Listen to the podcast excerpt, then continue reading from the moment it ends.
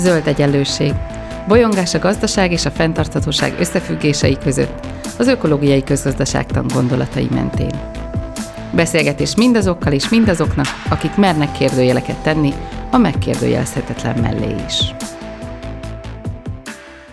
Köszönöm, Alexandra vagyok, és nagy szeretettel köszöntöm a hallgatókat, és nagy szeretettel köszöntöm vendégeimet, Fellegvári András, földrajz környezetszakos tanárt, és Csakátszent András, humán ökológus, az ELTE docensét. Sziasztok! Sziasztok! Sziasztok! Az adásunk témája az a hadviselés ökológiai hatása, de még mielőtt elkezdenénk erről beszélgetni, azt szeretném kérdezni tőletek, hogy hogyan kerültetek ennek a témának a közelébe? Alapvetően én az ELT-re jártam földrajz környezettan tanár szakra, de ezt megelőzően még az akkor Zrínyi Miklós Nemzetvédelmi Egyetemnek nevezett intézményben folytattam biztonság és védelempolitika szakos tanulmányokat, és a, tulajdonképpen az ELT szakdolgozat témámban én szerettem volna ötvözni ezt a két területet, és hát akkor konzulensnek én Takács Sánta Andrást kértem föl, és hát így, így kezdődött tulajdonképpen az együttműködésünk.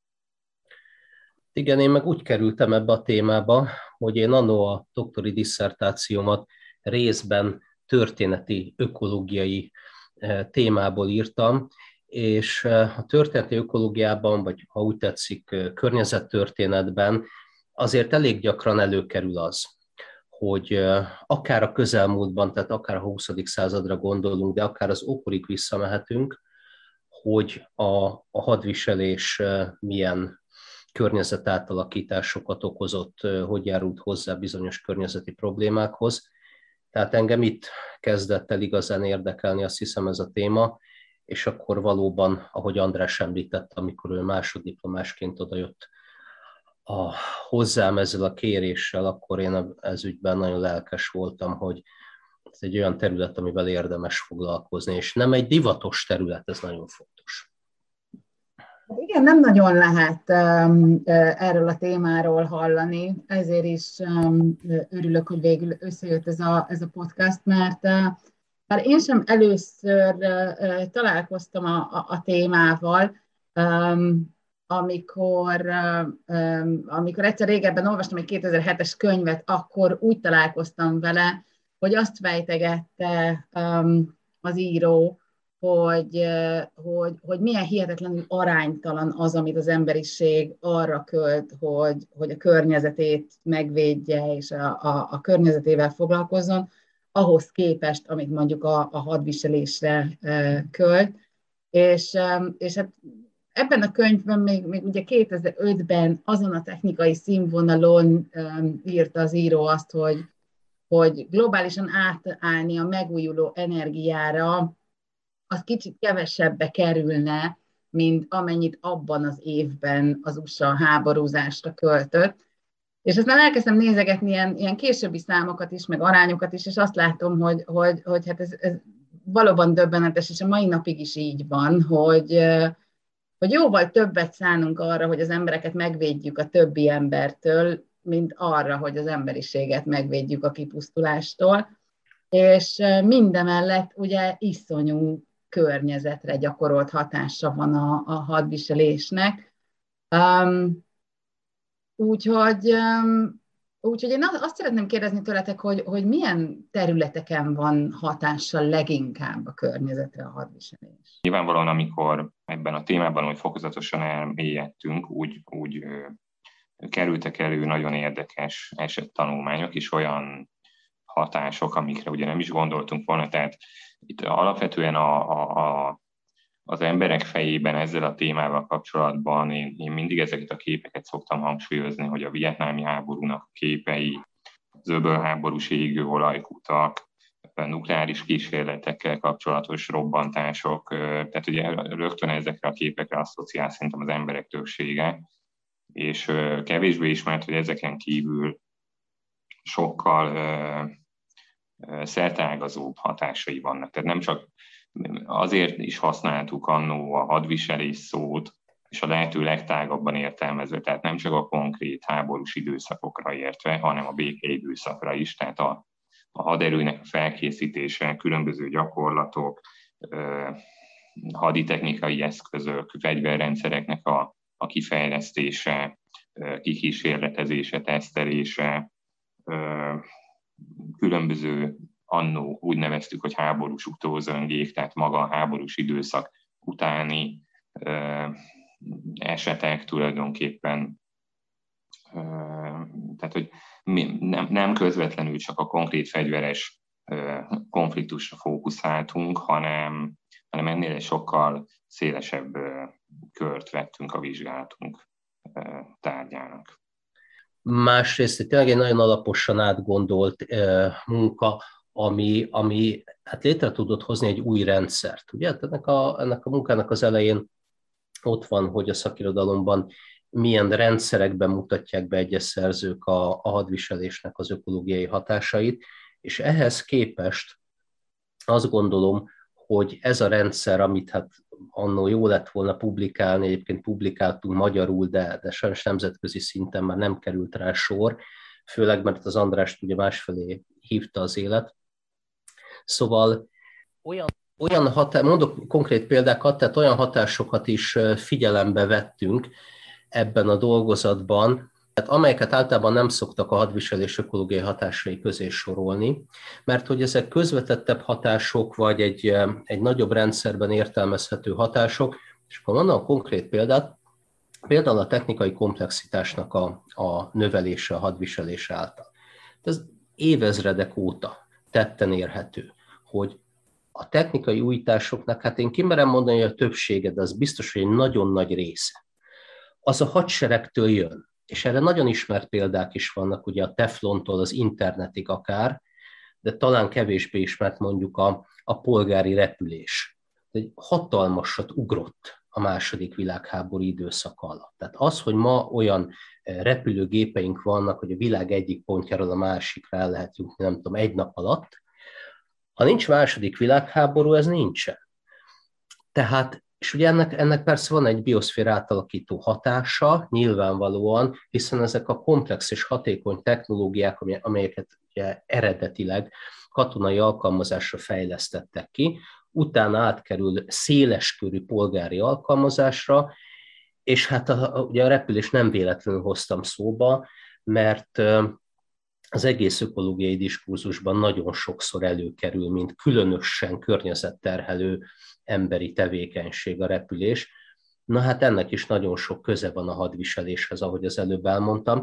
Tehát ilyen hatások is szerepelnek a rendszerünkben, és tudnám ezt folytatni, csak felsorolásszerűen mondom, a, a nagy létszámú a haderők, a csapatok állomásosztatásának az ökológiai hatásaitól kezdve, hogy gondoljunk mondjuk a szovjet, szovjet csapatokra, mi is vissza tudunk rá emlékezni, egészen a menekült táborok ökológiai hatásain át, valami pozitív, um, környezeti szempontból pozitív példát is mondjak, az elzárt, elzárt területeken, tehát például a két Korea közötti um, zónában, ott például kimondottan erőre kapott az élővilág és a, és a sokféleség, a biológiai sokféleség növekedett azért, mert azt a területet gyakorlatilag nem használják az emberek. Én is még egy, egy, egy olyan szempontot hadd mondjak, ami szerintem szintén ilyen másodvonalbeli gondolat lehet inkább, a hulladékoknak a helyzete. Tehát manapság különösen gyakran találkozunk az óceánoknak a műanyag szennyezésével, és ugyan én azt gondolom, hogy ma már ezek a szabályozók nem igazán teszik ezt lehetővé, de azért a 20. század második felében borzasztó mennyiségű olyan hadianyag, vegyszer, lőszer vált feleslegessé, amit klasszikusan ezeken a módokon semmisítettek meg, tehát hogy az óceánba öntötték őket, elsüllyesztették, elásták őket, és ezek ugye túlnyomó többségében ugye veszélyes hulladékok. Tehát ez is nem egy direkt, hanem egy abszolút közvetett hatás na tekinthető. Hát összességében azt gondolom, azt lehet mondani, hogy azért érdekes a mi, a mi rendszerünk, amit kitaláltunk, mert ez egy klasszikus tudományterületeken átívelő rendszer. Ugye az előfelsoroltakban is látszik az, hogy ezt a témát akkor lehet igazán átfogóan vizsgálni, ha nem egyetlen a klasszikus tudományterület szemszögéből nézzük. Tehát nagyon sok a hadviselésnek, nagyon sok hatását látjuk akkor, ha mondjuk pusztán mondjuk ökológiával foglalkozunk, vagy természetvédelmi biológiával foglalkozunk, és akkor is persze sok mindent láthatunk, ha mondjuk, nem tudom, hadászati szakértők vagyunk, de igazából egy, egy igazán teljes képet akkor, akkor láthatunk meg, ha, ha megpróbálunk ezeken a klasszikus tudományterületeken átívelni. Ez nyilván nagyon nehéz, hiszen mindenkit meghatároz a, az a képzettsége, amit, amit kapott a, az oktatási rendszerben, és hát nekünk ezért volt ezzel szerencsénk, a, a környezettan szak, ahol András végzett, eleve egy ilyen transzdisziplináris szemléletű szak az eltén, illetve hát jó magam is humán ökológusnak tekintem magamat, megint csak egy ilyen klasszikus tudományterületeken átívelő új tudományterület. Tehát így azt gondolom, hogy nekünk erre a témára volt egy olyan, olyan rálátásunk, ami, ami nem sokaknak van meg, és hát ebből a szempontból én azt gondolom, hogy, hogy ez nemzetközileg is újdonság lenne ez a rendszer, ha ismerni a nemzetközi közvélemény, mint egy mondtam, nem ismeri. Hát, próbálja meg összefoglalni azt, amit, amit, amit én leszűrtem abból, amit mondtok. Tehát, hogy, hogy egyrészt, amikor a, a, a hadviselés környezeti hatásával foglalkozunk, akkor, akkor ugye foglalkozunk az erőforrás és az energia igényével. Tehát, hogy, hogy, hogy ez, egy, ez egy hatalmas erőforrás és energia igényt jelent, ami nyilván azok, akik, akik zöld dolgokkal foglalkoznak, erre, erre érzékenyek. Um, amikor készültem, akkor, akkor um, uh, olvastam, hogy, hogy az Egyesült Királyság honvédsége, amikor nem áll háborúban, akkor is uh, egy évben egy milliárd liter benzint éget el. Tehát ugye ez, a, ez, az, ez az egyik része, hogy, hogy most az, azon lehet vitatkozni, hogy feleslegesen, vagy felé, fe, kevésbé feleslegesen, de hogy, de hogy energia és erőforrás igénye van a, a hadviselésnek. Akkor ott van egy, egy másik rész, ami kifejezetten a károkozásról szól, tehát, hogy milyen olyan ökológiai károk vannak, akár egy tesztelés során, vagy, vagy, vagy valós harci cselekmények során, tehát maga a károkozás, és akkor ott van például ez, a, ezek a, ez az ilyen nagyon-nagyon érdekes megközelítés, amit, amit Takács Sánta András hozott be, hogy ugye hogy a, a technológiai fejlődés és annak, a, annak az átalakító hatásai. Tehát az én fejemben így ez a három állt össze. Van-e még bármi, amit így, így kihagytam ebből a, az összefoglalóból? Hát sok minden van, ugye egy-kettőt az előbb em, említettünk is, ugye a csapatok állomás, állomásosztatása, a maguknak a konkrét harci cselekményeknek, tehát az erőszakos konfliktusoknak, fegyveres erőszakkal járó konfliktusoknak a rengeteg környezet átalakító hatása. Tehát amikor, amikor maga a harc folyik, de hát olyan, olyan a tanulmányunkban olyan közvetett hatásokkal is foglalkoztunk, például, mint a gazdasági szerkezetváltás. Tehát, hogy a háború hatására átalakul a, az adott ország gazdasága, egy konkrét példát mondjak, és ez egyébként ökológiai szempontból egy pozitív változás volt. Lehet, András, ezt inkább, ha, ha, ha gondolod, te mondd el ezt a példát, nem tudom, a, a napóleoni háborús, ugye amikor lokalizáltuk a cukorgyártást gyakorlatilag a napóleoni háborúk miatt. Nem tudom, ezt szívesen átadom neked. Jó, több hasonló példa is kering a fejemben. Nyilván ezek olyan példák, amik tehát egyértelműen én, az én véleményem szerint nem kimondható, hogy ez a, a hadviselésnek a csak és kizárólag az egyértelmű következménye, viszont na, mindenképpen tehát az elvitathatatlan, hogy nagy szerepe van benne. Tehát több ilyen hasonló ökológiai ö, eset is van bennem, ami közül ez egyik konkrétan ez a cukoreset, ami szerintem már egy nagyon összetett példa, de talán jól szemlélteti azt, hogy milyen mögöttes következmények vannak.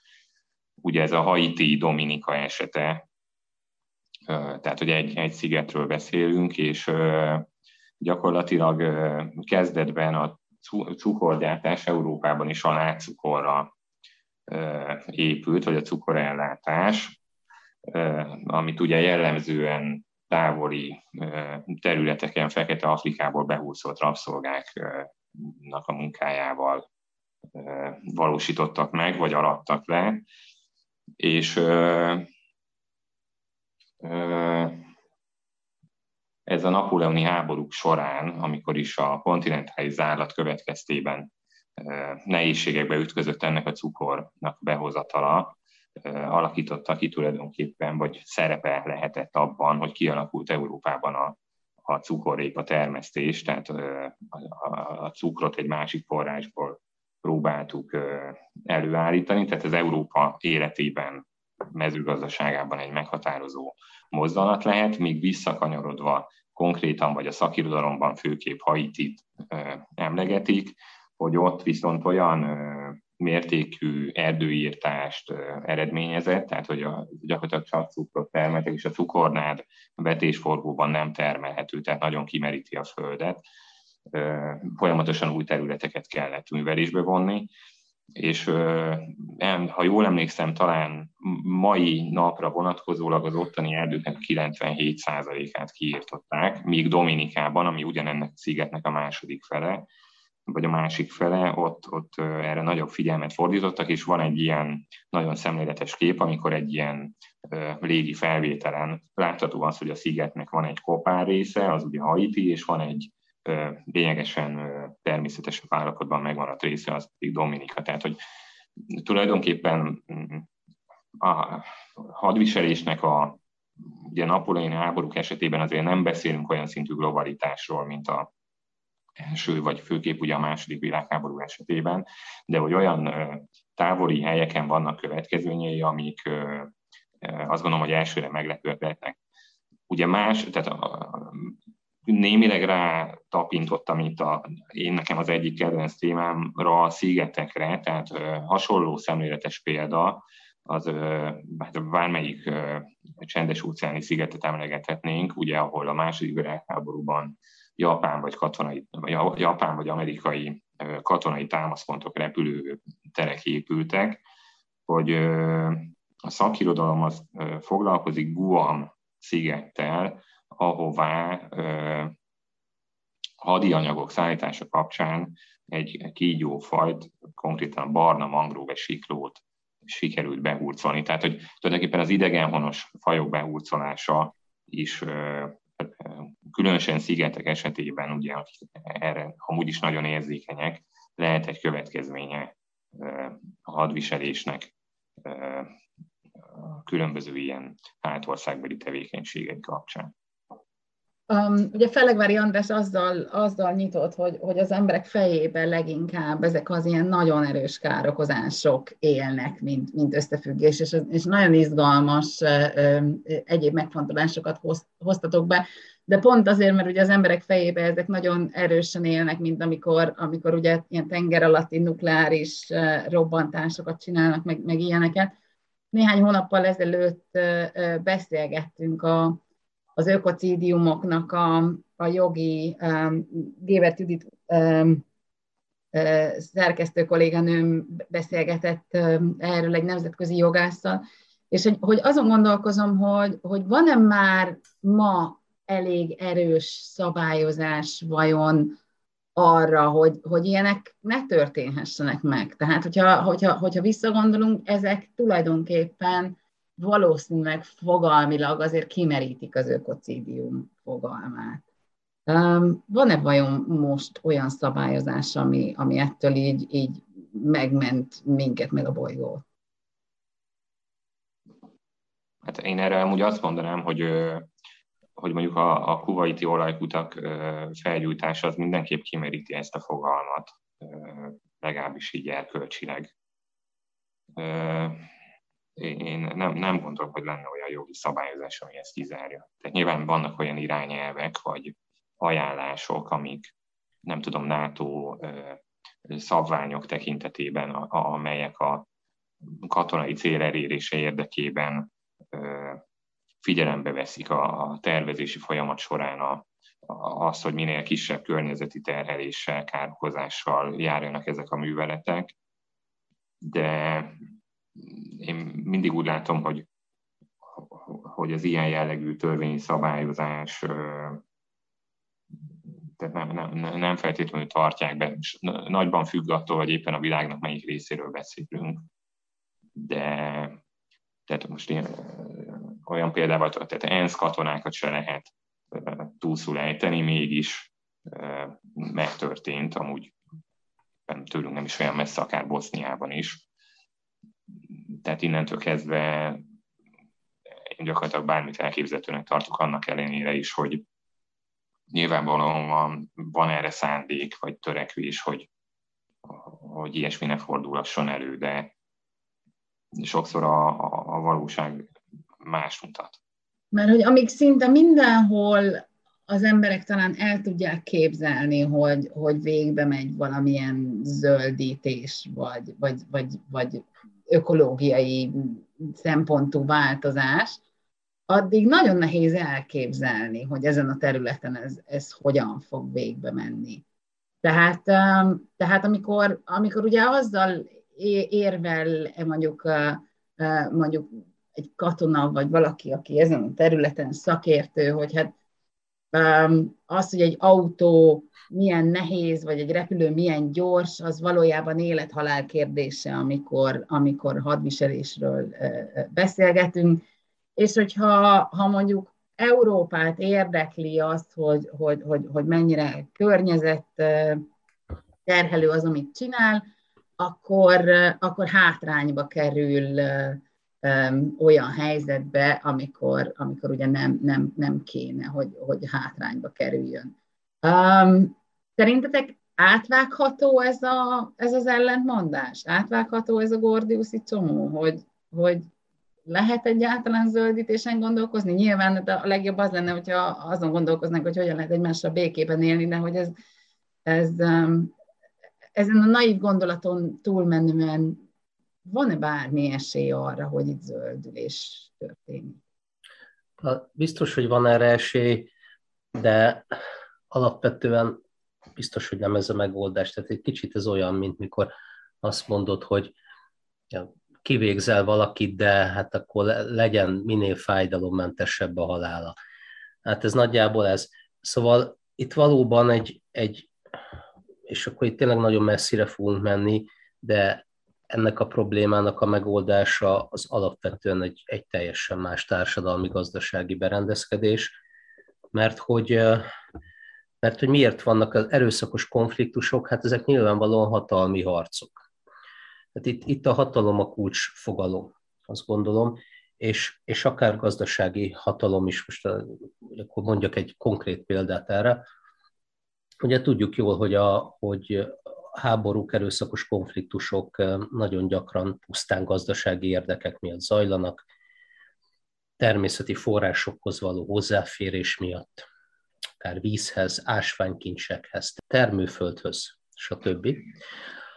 Szóval egész addig, amíg, amíg ennyire centralizáltak a világban a hatalmak, a hatalmi viszonyok ennyire centralizáltak, és ennyire fontos az, hogy, hogy ezt a hatalmat érvényesítsük akár katonai, akár gazdasági téren, addig most lehet ilyenről beszélni, hogy, hogy legyen a fajlagosan a vadászrepülőgépeknek a, a üzemanyag felhasználása egy kicsit hatékonyabb vagy jobb, de, de alapvetően itt, itt egy sokkal mélyebb problémával állunk szemben. És nem akarok ilyen egyáltalán ilyen naív pacifista irányba se elmenni, hogy akkor itt nem lesz szükség hadseregekre, meg hadviselésre egyáltalán, mert, mert nyilvánvalóan ez, ez velünk fog maradni. Annak viszont van realitása, hogy, hogy olyan világ felé mozduljunk el, ahol erre kevésbé van szükség, és kevésbé hajtja ez a, az emberi tevékenységeket. És akkor hát itt, itt ott van a mi felelősségünk is, most mondok konkrét példát. Ugye amikor azt mondjuk, hogy háború, meg erőszakos konfliktus, akkor nekünk itt Európában, Magyarországon rendszerint a múlt századnak a két megaháborúja, ugye két világháború jut az eszünkbe, holott mostanában a, az erőszakos konfliktusok általában a végeken, a periférián zajlanak, és nagyon sokszor egyszerűen az az okuk, hogy a mi fogyasztói életformánkhoz a mindenféle nyersanyagokat, javakat meg lehessen szerezni. Hát ezer billió olyan példa van, ami, ami ezt alátámasztja. Hogyan űznek el a őslakosokat a földjükről, stb. Hát ez nem klasszikus háború természetesen, de attól ezek még erőszakos fegyveres konfliktusok. De mondjuk azért... Mert... beszélnek arról, hogy ugye Afganisztánban milyen ritka földfémek vannak, amik a, az elektronikához kellenek, tehát azért, azért talán most már ez ez egy kicsit közelebb került a köztudathoz, nem? Hát most épp aktuálisan igen, most épp aktuálisan igen, de általában ezeket a végeken zajló háborúkat, ezeket mi nem látjuk.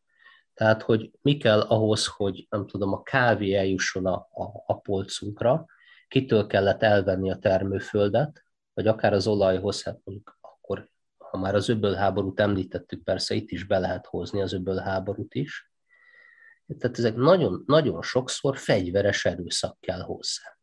Mert nem egy, nem egy üres virág, világból ha vesszük el, hanem az a föld valakié, és azt a földet akarjuk kihasználni. De tehát ha már ezen enyhítenénk, hogy kevésbé támaszkodunk mondjuk a, a, a perifériának a kincseire, a mindennapi életünkhöz, nyilván ez egy teljesen más életformát jelent, mint amit most élünk, akkor rögtön kapcsoltuk ez, ezt a kérdést gazdasági szempontokkal és a gazdasági globalizációval és a, és a globális fogyasztói társadalomból fakadó a környezet átalakításokkal és környezeti problémákkal. Én még annyiban csatlakoznék, hogy kicsit szerintem attól is függ, hogy milyen szintről beszélünk. És nyilván én sem akarok ilyen úrá optimista lenni, de tehát az, hogy egyáltalán ma már erről legalább alapszinten, vagy, vagy, vagy egy közösség erről beszél, vagy erről gondolkodik, vagy ez a műsor most éppen ezzel a témával foglalkozik, ami nem tudom én 50 évvel ezelőtt elképzelhetetlen lett volna. Tehát valahol én mindig azt követtem, hogy az apró lépéseket is figyelembe kell venni, vagy, vagy díjazni kell, vagy, tehát nyilván ebben van egy, egy ilyen zöldítési folyamat, vagy zöldre festési folyamat, de szerintem az vitathatatlan, vitathatatlan hogy ma már környezetvédelmi szempontok jobban megjelennek az egyes haderőknek a működésében, mint mondjuk a hidegháború időszakában. Tehát konkrétan Magyarországon is ugye lőterekkel kapcsolatban merült föl ilyen, és konkrétan a várkolatai lőtérrel kapcsolatban, hogy hangsúlyozták az ott élő növény és állat fajoknak, ritkaságoknak a, a, a, a meglétét és a, a védettségét. Különböző ilyen tanúsvény jellegű ilyen információs táblákat helyeztek ki.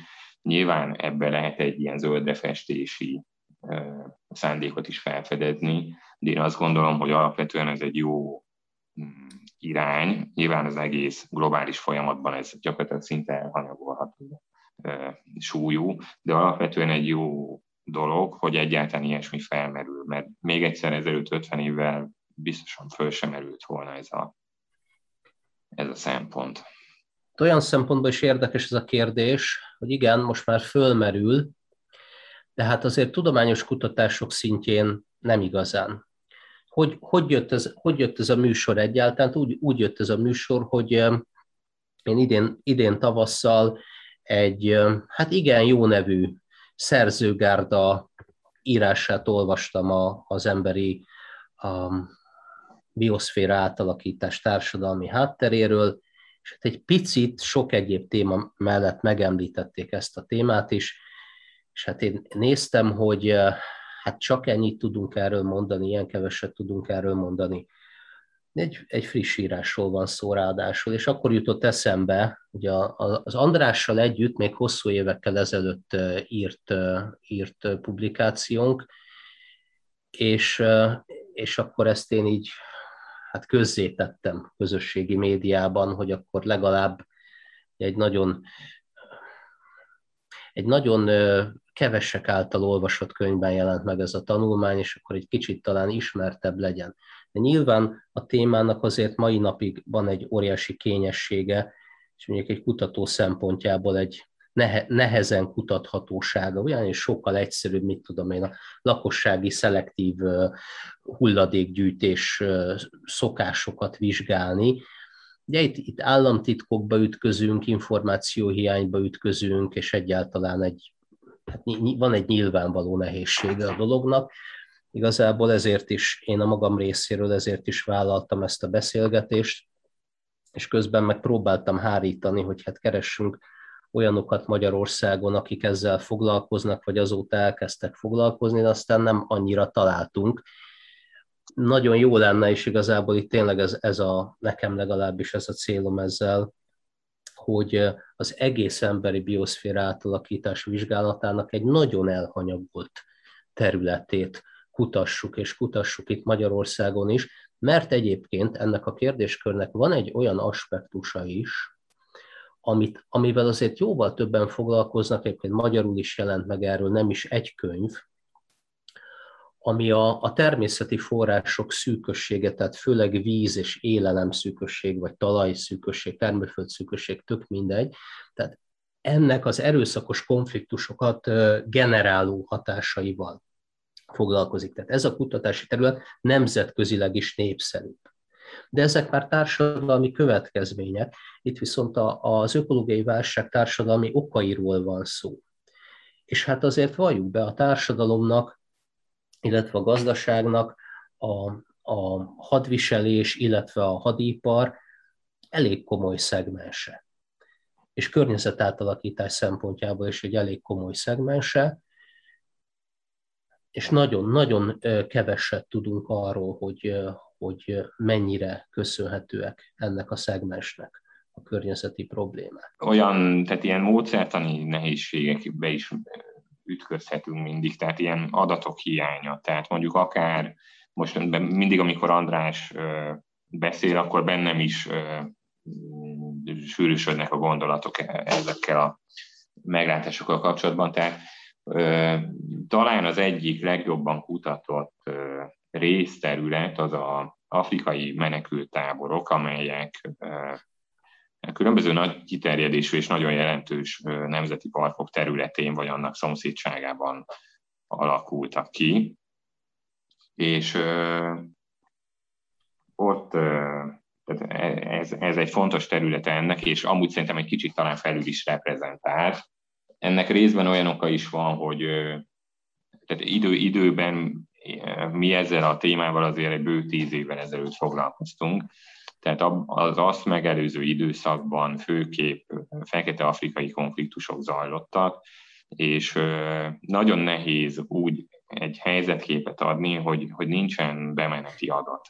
Tehát konkrétan fajokkal kapcsolatban, ha nincs felmérve ez a terület, nem tudom, egy adott háború erőt 1995-ben, hogy akár főemlősökből hányan tehát nyilván legalább egy hozzávetőleges, pontosabb becsléssel hányan éltek ott, akkor nagyon nehéz megmondani, hogy tíz évvel később a, a konfliktus lezárása után ö, milyen következményei lettek. Ugye mindent szeretünk számszerűsíteni, tehát ez is valószínűleg egy, egy ilyen ö, módszer, vagy, vagy, vagy meglátás, vagy eljárás. Sok helyütt, sok olyan tanulmány, ami szerintem nagyon ígéretes volt, ilyen nagyon szertágazó becslésekre volt kénytelen hagyatkozni. Mm, úgyhogy ez, szerintem ez egy ilyen módszertani probléma is. Még egy témát én mindenféleképpen szeretnék behozni, mert szerintem nagyon érdekes az, hogy ugye ti is kitértetek arra, hogy, hogy, hogy nyilván ugye ezek a helyzetek adott esetben ilyen háborús helyzetek, ezek, ezek hihetetlen nagy környezetterheléshez, környezeti katasztrófákhoz vezethetnek, aztán utána ezek a környezeti katasztrófákat, ezt valahogy meg kell oldani, és, és hogy, hogy valahol én, én cinikusnak látom azt az irányt, amit, amit, amit azért viszont úgy látom, hogy, hogy elkezdtek feszegetni a, a szakirodalomba, hogy, hogy, hogy a honvédségnek éppen arra a szerepre kellene átállni, hogy, hogy a környezeti katasztrófák során nyújtanak az embereknek segítséget. És hát ugye érdekes, hogy, hogy épp most mondtuk, hogy, hogy egy csomó környezeti válsághoz hozzájárulnak, aminek aztán a helyreállításában segítkeznek, vagy pont az ökocidiumok elköveteljével veszik fel a harcot, de hogy, de hogy valóban látni, hogy van egy ilyen, egy ilyen mozgás, hogy, hogy, hogy, hogy esetleg a haderőtnek a szerepét újra lehetne definiálni. Szerintetek erre van esély, hogy, hogy, hogy, hogy pont a, a megoldás irányába mozduljon el a, ez a típusú hadviselés, vagy hát nem is a hadviselés, hanem az az erőforrás, amit most hadviselésre um, költünk. Igen, de ezt úgy hívják, hogy katasztrófavédelem szerintem. Tehát, hogy ez közeli rokon terület. Tehát ez most is működik, ugye ezt látjuk például nagy árvizeknél, a honvédség segítségét igénybe veszik, és hát nyilván egy sokkal nagyszerűbb irány, ugyanakkor meg nem túl vidám, de hát ezzel a valósággal kell szembenéznünk. Az éghajlatváltozáshoz és egyéb környezet átalakításokhoz való alkalmazkodásunknak sajnos van egy eh, nagyon komoly katasztrófavédelmi aspektusa. Tehát eh, alapvetően igen, egymás eh, gyilkolása helyett ez vitathatatlanul egy sokkal hasznosabb, ha éppen nincs szükség arra, hogy mondjuk ellenségtől védjük meg az otthonunkat, akkor ez egyébként, ha már etimológiailag közelítjük, a honvédelem szóba is jól passzol. Én nagyon szépen köszönöm nektek ezt a beszélgetést, um, és köszönöm a hallgatóknak, hogy hallgattak uh, bennünket, hallgassatok bennünket legközelebb is. Um, sziasztok! Köszönjük szépen, sziasztok! Köszönjük mi is, sziasztok! Ez volt az Új Egyenlőség zöld podcastjának mai adása. Hallgassátok az Új Egyenlőség piros podcastot is. Nézzétek a stúdióbeszélgetéseket a YouTube csatornákon, és olvassátok a www.újegyenlőség.hu-t. Vitatkozzatok velünk a Facebook oldalunkon. Jövő héten újra találkozunk.